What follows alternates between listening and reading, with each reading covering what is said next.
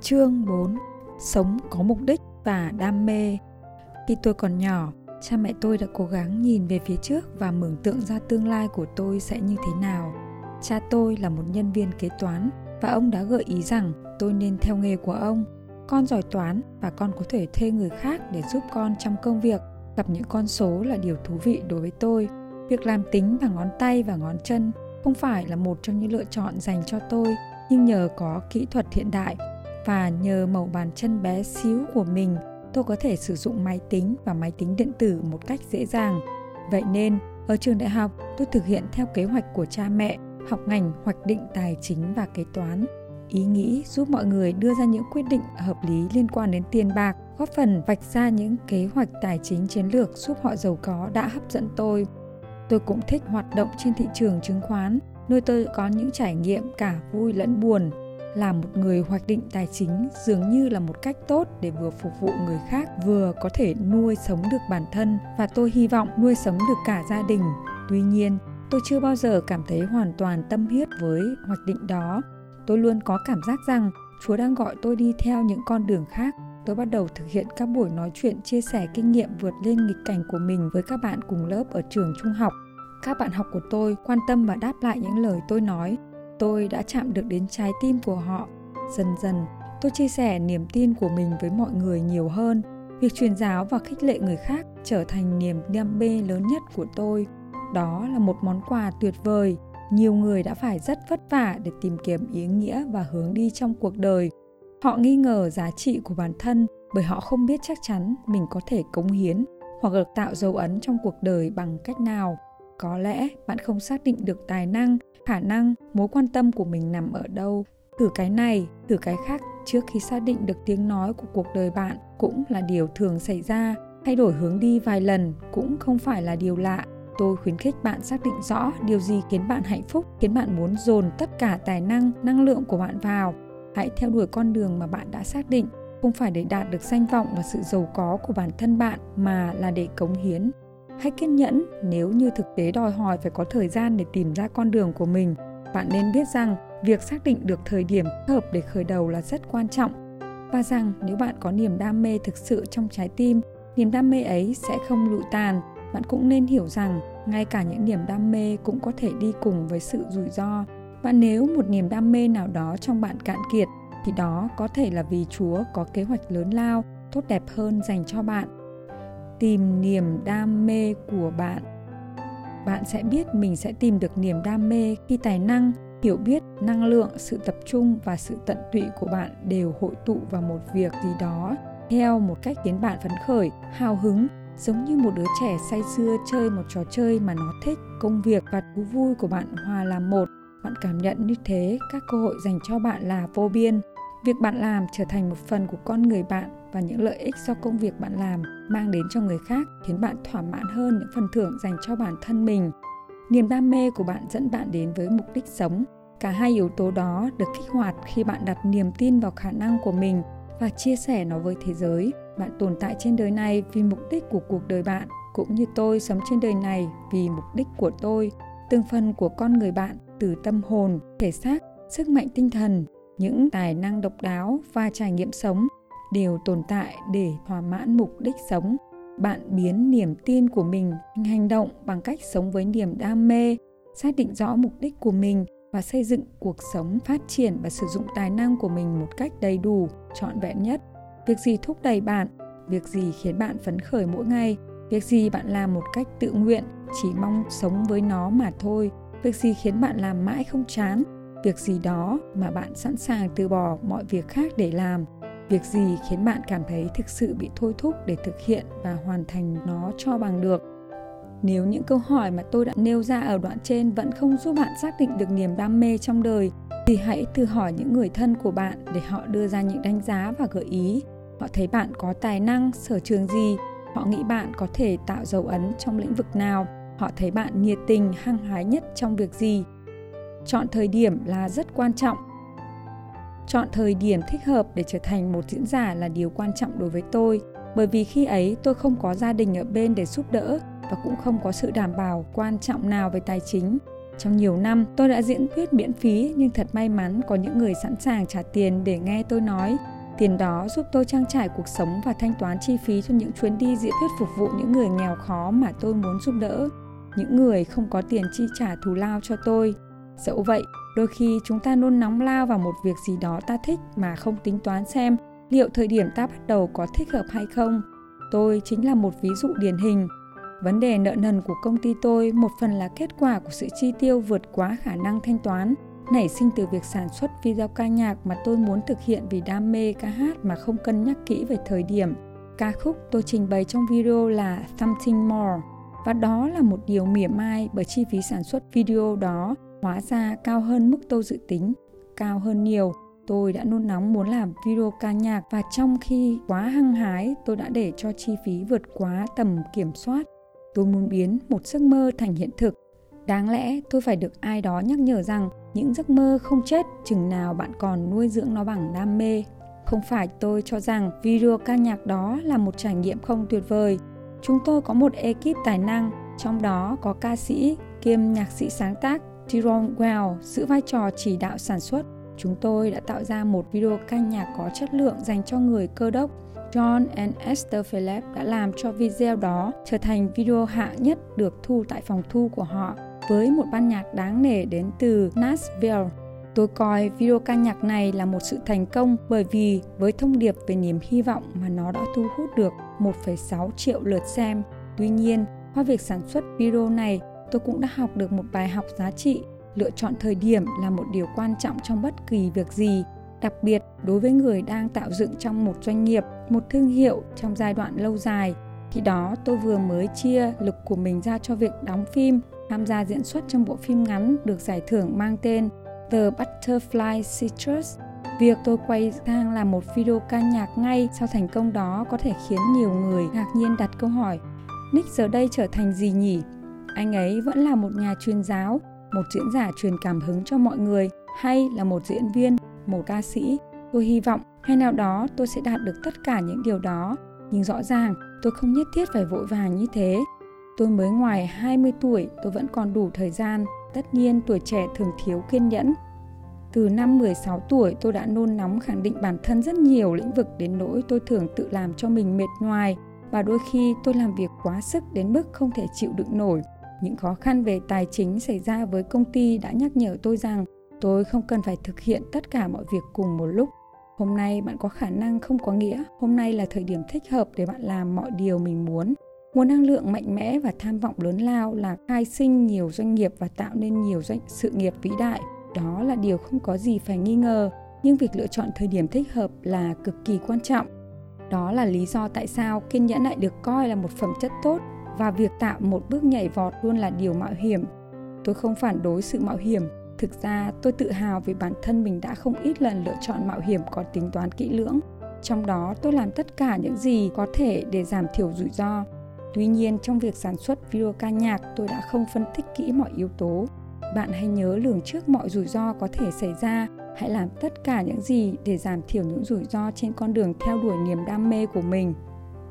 Cái giá của niềm đam mê Việc theo đuổi niềm đam mê có thể sẽ đem lại nhiều phần thưởng, nhưng điều đó không có nghĩa cuộc sống của bạn sẽ không có những thách thức và những cuộc đấu tranh. Bất cứ một người tận tụy nào, dù là một y tá, họa sĩ, nhà xây dựng, linh mục hay diễn viên, đều có thể nói với bạn rằng sự chăm chỉ, sự hy sinh và nỗ lực to lớn là những điều cần thiết, ngay cả với những người yêu thích công việc họ làm. Tôi đã dùng hầu hết thời gian của 10 năm qua trên máy bay trong các khách sạn trên khắp thế giới trong những chuyến đi diễn thuyết để khích lệ và gieo niềm tin tới rất nhiều người nhất có thể. Mặc dù tôi có thể là hành khách duy nhất thường xuyên đi máy bay mà chưa bao giờ phàn nàn về chỗ duỗi chân trên máy bay, việc đi đâu đó liên tục cũng khiến tôi mệt lử như bất kỳ ai. Tôi đã đến được với hàng triệu người và tôi đã thấy nhiều người trong số họ tìm kiếm được niềm tin, thậm chí cảm thấy được tái sinh và tôi vô cùng biết ơn vì những trải nghiệm đó. Tuy nhiên, việc theo đuổi niềm đam mê không dễ dàng chút nào. Tôi đã phải hy sinh không ít. Hầu hết những người được niềm đam mê thúc đẩy đều chấp nhận sự hy sinh và tranh đấu. Helen Keller đã vượt lên trên khuyết tật mù và điếc để trở thành niềm cảm hứng, nguồn khích lệ đối với hàng triệu triệu người trên khắp thế giới. Bà đã từng nói, trong sự dễ dàng và bình lặng, tính cách không thể phát triển được. chỉ qua khó khăn thử thách, tâm hồn mới trở nên mạnh mẽ, khát vọng mới được khơi nguồn và thành công mới được gặt hái. Thành công bất ngờ thường là kết quả của nhiều năm lao động chăm chỉ và âm thầm, ỉ lại vào vinh quang thoáng chốc thường không phải là một sự lựa chọn. Tuy nhiên, có lẽ không có phần thưởng nào lớn hơn được làm việc mà bạn được sinh ra để làm, trong khi phục vụ một mục đích lớn lao hơn bản thân bạn. Trong các chuyến đi của mình, tôi đã gặp rất nhiều người, cả đàn ông và phụ nữ đang thực hiện sứ mệnh tạo ra sự thay đổi tích cực bằng cách chia sẻ tài năng và sự hiểu biết của họ. Chúng ta chia sẻ những câu chuyện về những cuộc đấu tranh vượt qua nghịch cảnh, khích lệ người khác vượt lên nghịch cảnh mà họ đang phải đối mặt. Sống có mục đích một trong những người đầy đam mê và cùng chí hướng với tôi trên con đường truyền giáo là Victor Mark. Anh có câu chuyện đời rất ấn tượng.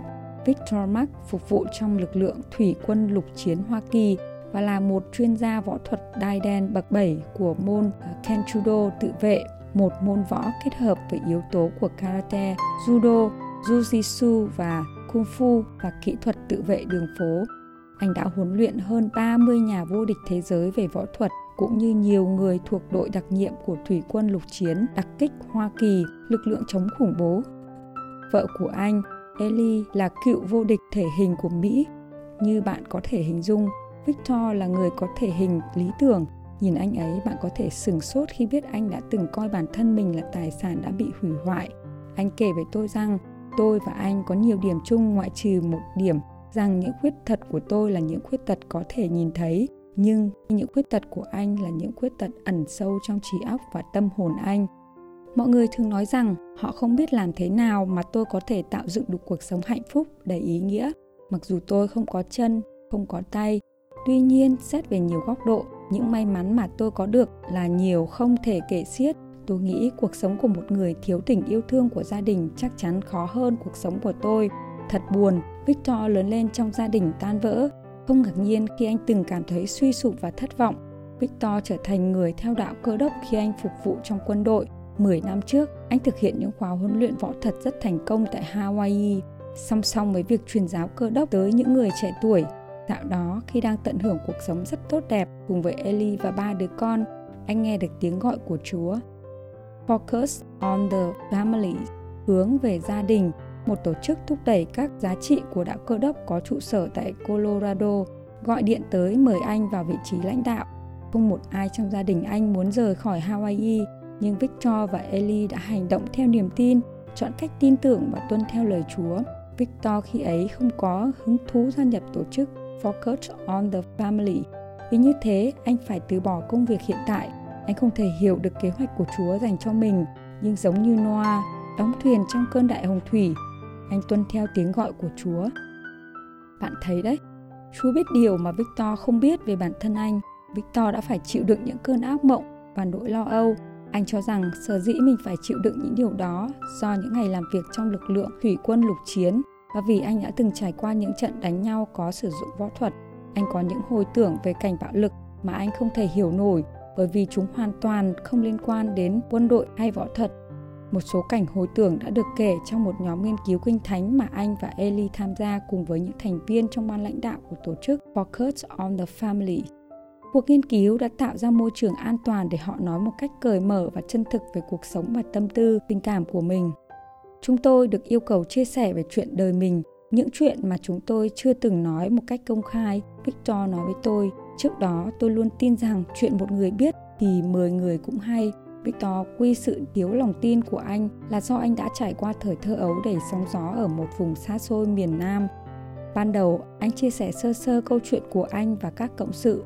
Anh đã kể cho họ rằng cha mẹ anh ly dị trước khi anh chào đời. Khi còn bé, anh không biết mặt cha mình, người từng dính dáng đến những vụ buôn bán ma túy và hành động mại dâm. Lớn lên, Victor đã nghĩ cha dượng của mình là cha ruột, sau đó mẹ anh ly dị và kết hôn 6 lần. Anh và các anh em của anh lớn lên trong hoàn cảnh bất thường và luôn bị xáo trộn vì cách sống buông thả của người mẹ trước khi tốt nghiệp trung học. Victor đã học ở 14 trường học và sống ở 17 nơi khác nhau. Khi Victor kể xong câu chuyện đời vắn tắt của mình, một người bạn nói, bây giờ chúng tôi muốn nghe phần còn lại của câu chuyện đời bạn. Victor bối rối và trở nên mất bình tĩnh.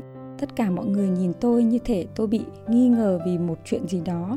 Anh nhớ lại, Khi anh hỏi người bạn kia rằng phần còn lại của câu chuyện đời bạn có nghĩa là gì, người đó nói anh đã gặp phải những chuyện đó trong đời thì chắc chắn câu chuyện của anh không chỉ có vậy.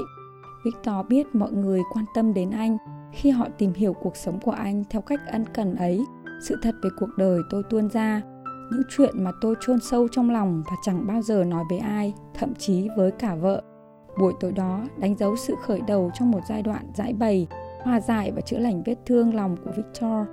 Phải mất vài năm nữa, những lớp màn bí mật mới được vén lên và tôi mới bắt đầu chấp nhận tất cả những chuyện đó xảy ra với mình, anh nói. Victor đã giữ kín những ký ức kinh hoàng từ thời thơ ấu của anh, trong đó có những ký ức mà anh coi là không thể chứng minh được, sự xâm hại và ngược đãi không có nhân chứng. Một trong những người cha dượng của anh đã đánh đập anh, xin đầu anh xuống nước, dí súng vào đầu anh. Trong khoảng thời gian từ khi 3 tuổi cho đến khi 7 tuổi, anh đã từng bị xâm hại tình dục và bị hành hạ thể xác. Một lần, anh bị quấy rối và bị nhốt trong một chiếc thùng làm lạnh. May nhờ người nhà tìm thấy và đưa tôi ra khỏi cái thùng làm lạnh đó tôi mới thoát chết. Victor đã phải chịu đựng những hành động tàn nhẫn và độc ác đến mức không thể diễn tả bằng lời. Giống như hầu hết các nạn nhân của vụ xâm hại, anh chôn sâu những tổn thương tâm lý và sự căm phẫn trong lòng. Nhiều ký ức được anh giấu kín bằng sức mạnh ý chí. Thật đáng kinh ngạc, anh đã thành công trong việc sử dụng sự căm phẫn và sự thôi thúc bạo lực theo những cách tích cực qua việc phục vụ quân đội, việc huấn luyện cũng như thi đấu võ thuật. Tuy nhiên, nhiều ký ức vẫn hành hạ anh một cách khủng khiếp đến nỗi Victor không thể kiểm soát được tất cả những đau đớn. Anh tìm đến các bác sĩ, họ nói với anh rằng những hồi tưởng cũng như một số rối loạn về sức khỏe thể chất dạng nhẹ của hội chứng Tourette's phát sinh từ chấn thương tâm lý của anh có liên quan đến chứng rối loạn căng thẳng hậu chấn thương tâm lý, một chứng bệnh phổ biến ở những nạn nhân bị ngược đãi và xâm hại khi còn bé. Một chuyên gia tâm thần nói với anh rằng não của anh bị những nỗi khủng hoảng mà anh phải chịu đựng làm cho rối loạn. Vậy nên, đầu óc anh không sản sinh ra những ý nghĩ theo cách bình thường. Cùng với sự chữa trị theo khoa học, niềm tin mạnh mẽ của Victor đã giúp anh một cách tương đầu với sự quay trở lại của những ký ức kinh hoàng và sự tổn thương mà những ký ức đó gây ra. Qua thời gian, anh đã chia sẻ chuyện thời thơ ấu cũng như con đường đến với niềm tin của anh. Anh tìm được sự tiếp thu đặc biệt ở những người trẻ tuổi đang có những ẩn ức, trong đó có những người phạm tội đang ở vị tuổi thành niên, những người được coi là gangster, những tù nhân trẻ tuổi, những đứa trẻ ở trại mồ côi và những người sống tại những trung tâm cai nghiện ma túy. Trước hết, anh thu hút sự chú ý của họ bằng màn biểu diễn võ thuật và sự hài hước, nói với họ Tôi là con đường chéo nối giữa diễn viên võ thuật Jackie Chan và nhân vật hài Belly Fail. Hầu hết các thanh thiếu niên mà Victor nói chuyện đều không có đủ kiên nhẫn dành cho những bài học về cuộc đời mà những diễn giả là người lớn giảng cho họ. Nhưng bạn tôi phát hiện ra rằng câu chuyện của anh chạm đến tâm tư tình cảm của những người trẻ tuổi bởi vì nhiều người trong số họ cũng đã từng phải chịu đựng sự lạm dụng và ngược đãi về thân thể và tình dục khi họ còn bé.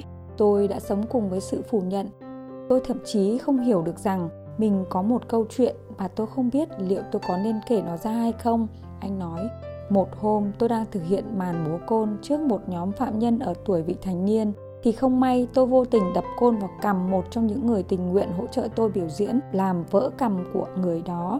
Tôi đã nghĩ chúa đang cố bảo tôi dừng lại và tôi lo mình sẽ phải ngồi tù vì chuyện đó. Nhưng ngày hôm đó 53 trong số 75 người phạm tội có mặt ở đó đã tình nguyện theo Chúa. Thật ngạc nhiên, nhiều nhà thờ cũng phải mời anh đến nói chuyện với giáo đoàn của họ để chia sẻ câu chuyện về sự cứu rỗi của anh. Chuyện của anh đã cung cấp bằng chứng về sức mạnh của niềm tin trong hành động qua sự chiến thắng những bi kịch thời thơ ấu và sự theo đuổi niềm tin, đam mê giúp đỡ lệ những người trẻ tuổi từng vấp váp trên đường đời. Giờ đây, Victor hiểu lý do vì sao Chúa kêu gọi anh rời bỏ cuộc sống thoải mái ở Hawaii. Rất ít người có thể chạm đến trái tim của các thanh thiếu niên có vấn đề cũng như những người phạm tội ở tuổi vị thành niên như Victor đã làm.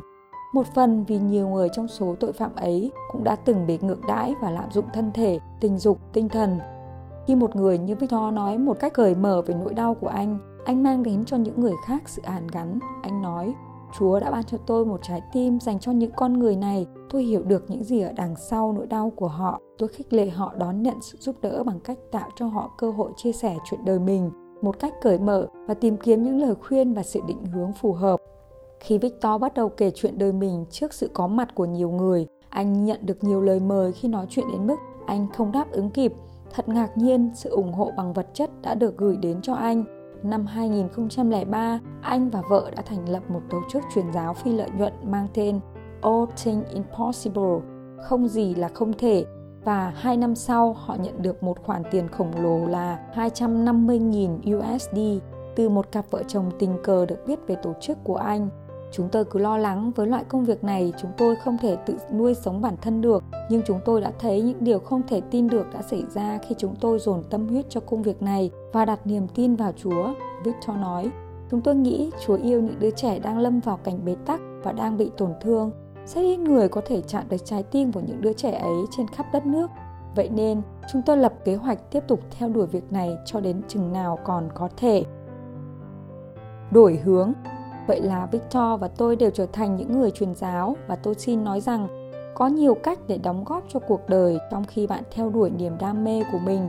Tài năng độc đáo của bạn, kiến thức, kinh nghiệm của bạn có thể phù hợp với việc kinh doanh, phục vụ cộng đồng, nghệ thuật hay làm các lĩnh vực khác. Tôi đã từ bỏ kế hoạch trở thành một nhân viên kế toán để theo đuổi niềm đam mê diễn thuyết. Victor đã từ bỏ cuộc sống ổn định và thoải mái của một giảng viên võ thuật có uy tín để thực hiện kế hoạch của Chúa một ngày nào đó trên đường đời bạn có thể cũng sẽ tới một ngã ba. Không bao giờ là quá muộn để điều đó xảy ra. Kinh thánh kể cho chúng ta nghe câu chuyện của Saul. Một nhân vật khốn khổ của người cơ đốc người bị mù vì ánh sáng quá chói trên đường tới Damascus. Chúa Giêsu sau đó đã nói chuyện với Saul và hướng dẫn Ngài đến thành phố nơi Ngài để tìm thấy con đường mới trong cuộc đời mình. Sau ba ngày, Chúa phục hồi thị lực của Saul sau đó, sau được rửa tội và được ban cho cái tên mới là Paul, Ngài trở thành một nhà truyền giáo cơ đốc chủ chốt, được đam mê thúc đẩy và truyền tin cái cái chết và sự phục sinh của Chúa Giêsu khắp mọi nơi. Chúa đã chỉ cho Ngài thấy mục đích sống. Ngài đã được hành động theo niềm tin, tận tân theo đuổi mục đích sống trong suốt phần đời còn lại của mình. Bạn có thể tạo dấu ấn trong cuộc đời này bằng cách làm điều tương tự. Tin vào điều đó, bạn nên biết rằng việc thay đổi hướng đi của bạn vì điều tốt đẹp hơn là chuyện luôn luôn có thể xảy ra. Sự thay đổi của Paul là một người khốn khổ trở thành một nhà truyền giáo là một điều kỳ diệu. Tôi tin rằng, sự thay đổi tuyệt vời như vậy có thể xảy ra với bất kỳ ai trong chúng ta. Thông điệp của tôi dành cho bạn là dù hiện giờ bạn đang ở trong hoàn cảnh nào đi chăng nữa, thì bạn cũng đừng bao giờ nghĩ rằng bạn đã mất tất cả. Có thể giờ đây bạn chưa tìm được hướng đi thích hợp cho cuộc đời mình thậm chí có thể bạn làm những điều tồi tệ nhưng như vậy không có nghĩa rằng bạn không thể thay đổi hướng đi của cuộc đời không thể tìm niềm đam mê mới và trở thành động lực giúp bạn tạo những điều tốt đẹp. Ở những trang trước tôi chưa kể cho các bạn rằng người đã dẫn dắt Victor Marx đến với Chúa Giêsu chính là cha đẻ của anh, ông Kai Vâng, người cha đã bỏ rơi Victor trước khi anh chào đời, người dính dáng đến các vụ buôn bán ma túy và hoạt động mại dâm đã làm lại cuộc đời và giúp đưa đứa con trai của mình đến với Chúa. Hồi đó, Victor đang phục vụ trong lực lượng hải quân thì anh nhận được một bức thư của ông Carl và trước đó Carl thừa nhận Victor là con mình. Ông đã bỏ mẹ của Victor và từ chối trách nhiệm đối với anh. Lần đầu tiên Carl gặp Victor khi con trai ông 6 tuổi nhưng trong nhiều năm ông rất ít liên lạc với anh. Thế rồi ông viết cho anh một bức thư. Khi Victor mở bức thư ra đọc anh cảm thấy phẫn nộ khi thấy bức thư viết tay đó bắt đầu bằng một chữ con trai yêu quý. Đối với anh, người đàn ông đó chưa bao giờ là một người cha. Tuy nhiên, anh vẫn đọc toàn bộ bức thư. Trong thư cha của Victor bày tỏ sự ăn năn của ông về cuộc đời lầm lỗi và sự thiếu quan tâm của mình đối với Victor. Ông là một kẻ phạm tội và đã từng phải trong bệnh viện tâm thần. Tin đó không khiến Victor bị sốc, nhưng câu tiếp theo thì có. Cha biết con đang nghĩ cha bị điên, nhưng cha phát điên vì Chúa Giêsu. Trong thư, ông Carls mời Victor đến thăm ông vào kỳ nghỉ phép sắp tới của anh.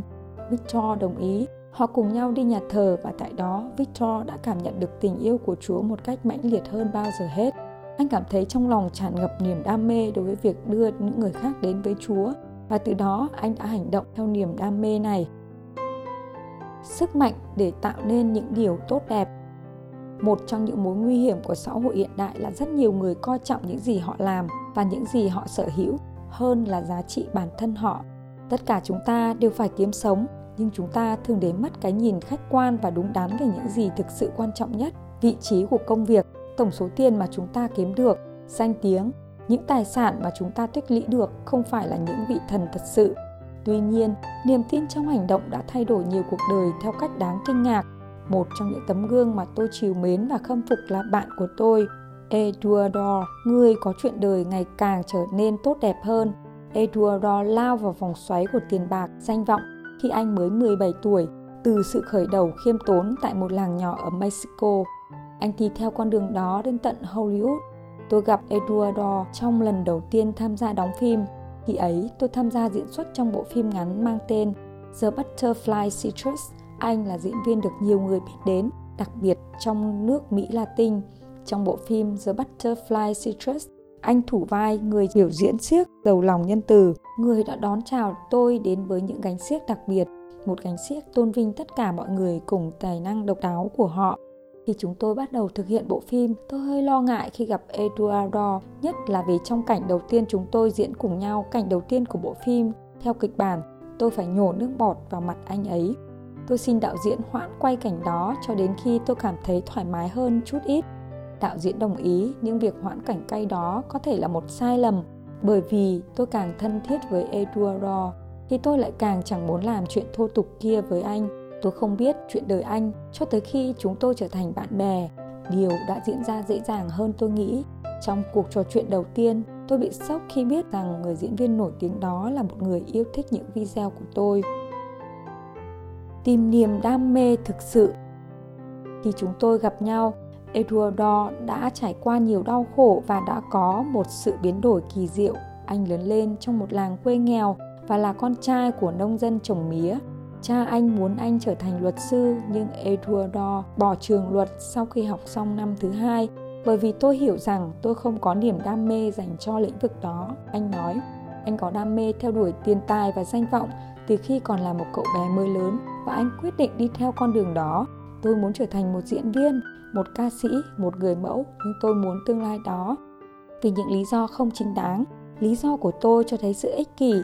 Tôi thích thực hiện những gì mình ao ước, nhưng tôi chưa đủ chín chắn. Tôi muốn thành công, muốn có được mọi thứ, tiền bạc, danh vọng, phụ nữ và tất cả những thứ mà tôi cho là sẽ khiến tôi hạnh phúc. Tôi muốn trở thành một nhân vật quan trọng. Vào đầu những năm 90, anh cùng với hai người khác thành lập ban nhạc Cairo trong tiếng Latin có nghĩa là ban nhạc của những chàng trai. Họ đã đạt được những thành công đáng kể trong khu vực Mỹ Latin, bán được các đĩa nhạc ở 50 nước, được các khán giả nữ mến mộ. Mặc dù vậy, năm 1997, Eduardo đã rời ban nhạc để theo đuổi sự nghiệp diễn xuất. Anh mau chóng trở thành diễn viên nam chính trong các bộ phim truyền hình. Liên tục xuất hiện trong 5 bộ phim dài tập. Sau đó, vào năm 2001, anh chuyển đến Miami và ký hợp đồng thu âm với tư cách là một nghệ sĩ hát đơn. Khi anh được chọn đóng vai người tình trong mộng của Jennifer Lopez, trong một video ca nhạc rất lãng mạn, anh đã có trong tay một album riêng. Cũng trong năm đó, lần đầu tiên anh được mời thủ vai chính, vai một gã ăn chơi cùng lúc hẹn hò với ba người phụ nữ trong bộ phim hài Jensen's Papi. Anh cũng được tạp chí People bình chọn là một trong những ngôi sao Hispatics dân nói tiếng Tây Ban Nha và Bồ Đào Nha được yêu thích nhất. Tôi say sưa trong bong bóng của sự phù hoa, tự cao, tự đại trong dục vọng và khi bạn chìm đắm trong những thứ đó, nếu bạn không tỉnh ra thì sớm muộn gì những điều đó cũng giết chết bạn về mặt tinh thần và cảm xúc. Anh nói với tôi, một hôm trên chuyến bay từ Miami đến Los Angeles, Eduardo ngồi cạnh người phụ trách phân vai của hãng phim 20th Century Fox. Sau khi họ giới thiệu bản thân với nhau, Người phụ trách phân vai nói rằng xưởng phim của anh đang tìm kiếm diễn viên người Mỹ Latin có giọng nói đặc trưng cho một bộ phim mới của hãng. Ông mời Eduardo đến thử đọc kịch bản và anh đã giành được vai diễn đó. Vậy là Eduardo chuyển tới Los Angeles và thuê một gia sư dạy tiếng Anh cho mình. Cô gia sư không chỉ làm tròn vai trò của một người gia sư mà còn làm hơn thế nữa. Cô đã làm thay đổi cuộc đời anh ở tuổi 28, Eduardo dường như đã được định mệnh sắp đặt để trở thành một diễn viên và một ca sĩ nổi tiếng. Hollywood tuyên bố anh là Antonio Banderas của thế hệ tiếp theo. Anh thuê các đại diện, người quản lý, các luật sư, hơn 15 người để cố vấn cho anh trong sự nghiệp, nhưng anh không có được sự bình yên và thanh thản. Tôi cảm thấy mình bị lạc đường và rất bối rối, và điều đó biến thành nỗi tức giận khiến tôi khó tập trung vào công việc. Anh nói, Eduardo không cảm thấy hạnh phúc hàng mong đợi bởi vì anh đã lạc ra khỏi kế hoạch của Chúa. Anh cứ nghĩ niềm đam mê của anh trở thành một diễn viên, một ca sĩ Nhưng khi trở thành, anh hiểu ra việc sử dụng tài năng để theo đuổi tiền tài danh vọng bản thân không phải là con đường dành cho anh. Anh nhận ra không phải anh đang sống một cuộc sống của một người ngoan đạo vì sự tồn tại của phù hoa đang gặm mòn anh. Đó là những gì đã xảy ra khi chúng ta đi chệch hướng khỏi mục đích thực sự của mình. Khi ngọn lửa đam mê của chúng ta lụi dần, những hành động của chúng ta không phù hợp với giá trị, những nguyên tắc của bản thân. Chúng ta mất đi lòng nhiệt tình và nghị lực. Chúng ta cảm thấy tranh vênh vì đã lạc khỏi con đường của mình. Có thể đã nhiều lần bạn cảm thấy như vậy, hoặc thậm chí ngay lúc này đây bạn cảm thấy như vậy khi bạn nhận thấy rằng cảm giác không hạnh phúc ăn sâu và đeo bám bạn một cách dai dẳng như Eduardo đã cảm thấy, bạn có thể hiểu rằng sở dĩ bạn ở trong tâm trạng như vậy vì bạn không sống một cuộc sống mà bạn thực sự muốn. Tài năng, khả năng của bạn đã không được sử dụng đúng mục đích. Đừng phớt lờ những cảm giác đó đi. Hãy suy nghĩ để xác định do đâu mà bạn lại có những cảm giác đó để bạn có thể quay trở lại con đường đúng hơn. Thường thì trong tình huống bạn lạc khỏi con đường mà Chúa muốn bạn đi người sẽ phái một ai đó đến để giúp bạn trở thành con đường mà người dành cho bạn. Trong trường hợp của Eduardo, đó chính là gia sư tiếng Anh của anh. Trong các buổi dạy, người gia sư đã phát hiện ra rằng Eduardo không hạnh phúc và cô đã giúp anh tìm ra nguyên nhân của tình trạng đó. Khuyến khích anh cầu nguyện để tìm được sự dẫn dắt. Tôi cứ nghĩ mình là một người cơ đốc ngoan đạo bởi vì tôi đi lễ Misa vào dịp Giáng sinh và Phục sinh. Anh nói, tôi cho phép mình làm bất cứ điều gì mình muốn miễn là tôi không làm hại ai và không lấy của ai cái gì trong những lần trò chuyện với gia sư của mình eduardo hiểu ra trong cuộc tìm kiếm tiền tài và danh vọng anh đã lạc lối về mặt tinh thần anh đã lầm tưởng sự phấn khích sự tư lợi theo chủ nghĩa khoái lạc là niềm đam mê thực sự của chúa ban cho anh anh đã ví mình như một con chó săn đang săn những con thỏ giả trên đường đua dành cho những chú chó nếu một con chó bắt kịp một con thỏ, nó sẽ cắn phải vật cứng và làm đau chính mình. Tôi đang săn đuổi phù hoa, anh nói. Khi tôi đạt được những gì mình tìm kiếm, tôi chỉ cảm thấy đau khổ mà thôi. Giáo viên tiếng Anh của tôi là một người theo đạo cơ đốc tuyệt vời, người đã khiến tôi phải suy xét về xác định điều gì thực sự quan trọng đối với tôi. Thành công thực sự là gì và bấy lâu nay tôi đã sử dụng tài năng của mình như thế nào anh đã từng tin rằng càng cặp với nhiều phụ nữ thì mình càng ra dáng đàn ông hơn, nhưng khi giáo viên tiếng anh của anh hỏi rằng liệu anh có phải loại đàn ông mà một người mẹ muốn con gái mình lấy làm chồng hay không, anh hiểu ra mình đã ngu ngốc đến mức nào người gia sư đó đã giúp eduardo hiểu ra rằng anh không chỉ đang sống theo một kiểu dập khuôn để chứng minh mình là đàn ông mà còn tự cho phép mình đóng những vai cổ suý cho kiểu sống tiêu cực của đàn ông Mỹ Latin bị ám ảnh về tình dục hoặc những kẻ buôn bán ma túy và những kẻ đầu trộm đuôi cướp ưa bạo lực. Giáo viên của tôi nói rằng thay vì ngợi ca Chúa bằng cách thúc đẩy các giá trị của gia đình, những hình ảnh tích cực, tôi đã trở thành một phần của vấn đề. Anh nói, cô giáo đã làm cho tôi tỉnh ngộ. Thật buồn khi tôi nhận ra rằng tôi đã không sử dụng những gì Chúa ban cho tôi để tạo ra sự đóng góp tích cực cho cuộc đời. Nhưng khi tôi đã làm gây tổn hại một cách ghê gớm cho niềm tin của tôi và cho văn hóa Mỹ Latin. Sau đó, Eduardo đã trải qua một giai đoạn ăn năn. Lần đầu tiên trong nhiều năm, anh đã đi xưng tội, hứa với Chúa rằng anh sẽ bắt đầu hành trình biến niềm tin thành hành động bằng cách sống theo niềm tin. Anh thề trong mọi việc làm từ lúc đó về sau, anh sẽ tôn vinh Chúa và được những điều tốt đẹp mà anh được thừa hưởng. Anh thề sẽ tôn vinh phụ nữ và phẩm giá của họ. Anh nói, giờ đây tôi nhận ra rằng tình dục là một món quà của Chúa, tình dục thiêng liêng và món quà đó phải được gìn giữ, phải được chia sẻ với người quan trọng nhất của cuộc đời tôi, ngoài Chúa, và là người sẽ thành mẹ của các con tôi. Tôi đã khám phá ra giá trị của sự trong trắng. Tôi hứa với Chúa rằng tôi sẽ không bao giờ quan hệ với người phụ nữ cho đến khi tôi cưới vợ. Hãy nhìn vào bên trong. Sự tình ngộ của Eduardo cũng bắt nguồn từ những lời nói của mẹ anh. Bà kể với anh rằng một hôm bà nói với cha của anh Tôi không biết phải làm gì với con trai của chúng ta. Tôi sợ rằng rồi nó sẽ phải ở trong tù, trong bệnh viện hoặc sẽ sớm mất thôi. Lối sống của nó chẳng tốt đẹp chút nào. Khao khát thay đổi đời sống, Eduardo đã rời xa sự nghiệp diễn xuất mà anh mới bắt đầu chưa được bao lâu. Anh cho toàn bộ nhóm cố vấn của mình nghỉ việc và từ chối mọi lời mời đóng phim trong 4 năm sau đó. Anh không còn cảm thấy thích làm người nổi tiếng nữa. Eduardo nỗ lực đưa niềm tin của anh trở thành trung tâm của cuộc sống anh đọc kinh thánh và những cuốn sách đó có nội dung khích lệ tinh thần và tự rèn luyện để củng cố niềm tin. Tôi không có tiền để trả tiền thuê nhà, tôi không có gì cả, nhưng tôi có tất cả. Anh nói, Eduardo định tham gia vào công việc của nhà thờ để giúp đỡ những người nghèo trong vùng rừng nhiệt đới Amazon trong 2 năm, nhưng một cách để cột rửa tâm hồn đã vướng tội lỗi trong quá khứ.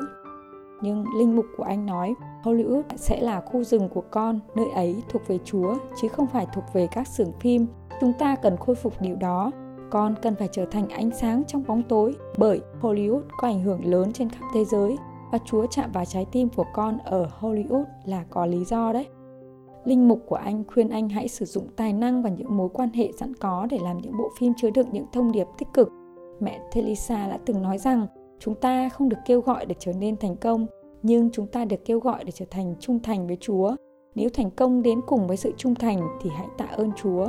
Tâm niệm như vậy, Eduardo đã lập ra công ty sản xuất phim độc lập Metanoia. Theo tiếng Hy Lạp có nghĩa là sự ăn năn. Mục đích của anh làm những bộ phim có nội dung tích cực khích lệ tinh thần của khán giả, đồng thời phục vụ mục đích của Chúa. Dự án phim quan trọng đầu tiên của công ty Metanoia là phim Bella, bộ phim tâm lý chứa đựng một thông điệp tích cực về cuộc sống, sản xuất với kinh phí 3 triệu đô la và đạt doanh thu 40 triệu đô la trên toàn thế giới. Kết quả tốt nhất của bộ phim là những bức thư viết tay, thư điện tử, những cuộc điện thoại mà Eduardo nhận được từ những người phụ nữ, những người cho anh biết rằng bộ phim làm thay đổi cuộc sống của họ Thêm vào đó, hơn 500 phụ nữ đã liên hệ với nhân viên của Eduardo nói rằng bộ phim đã thuyết phục tôi sinh con thay vì nạo thai. Thành công của bộ phim Bella đã cho phép Eduardo thực hiện thêm những bộ phim có thông điệp tích cực, trong đó có bộ phim mới nhất mang tên Little Boy.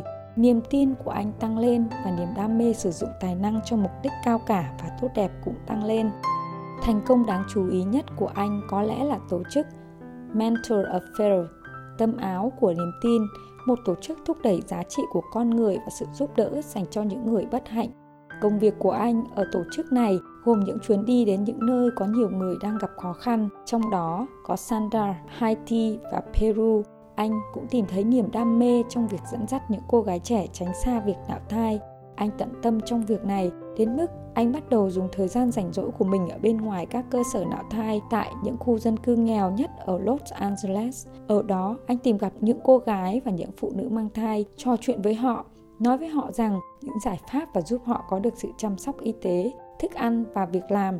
Những nỗ lực biến niềm tin thành hành động của anh không chỉ dừng ở đó, thông qua tổ chức Mentors of Fair của anh và đi qua quyên góp không biết mệt mỏi Eduardo đã xây dựng được một trung tâm y tế ở Los Angeles, một trung tâm chăm sóc sức khỏe chất lượng cao miễn phí cho phụ nữ mang thai và những đứa con chưa chào đời của họ.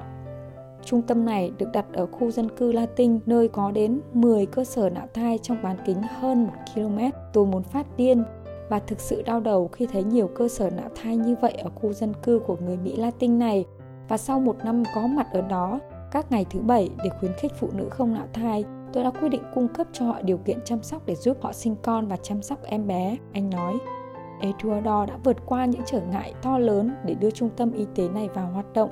Với vai trò là một trong nhà quyên góp, tôi vinh dự được góp sức cùng anh trong việc xây dựng trung tâm y tế Mantor Affair, một cơ sở y tế có các trang thiết bị đạt tiêu chuẩn quốc gia và một đội ngũ y bác sĩ tuyệt vời.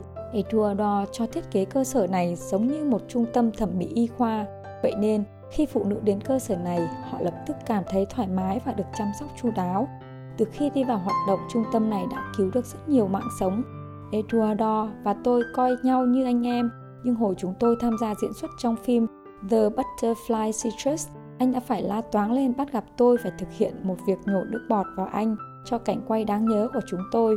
Tôi cứ cố xin đạo diễn hãy dùng kỹ xảo điện ảnh cho cảnh quay đó, nhưng một diễn viên chuyên nghiệp Eduardo đã khích lệ tôi thực hiện việc đó cho đến khi tôi đồng ý. Tất nhiên, anh chẳng ngạc nhiên khi một diễn viên nghiệp dư phải diễn đi diễn lại cảnh đó tới 7-8 lần mới đạt yêu cầu.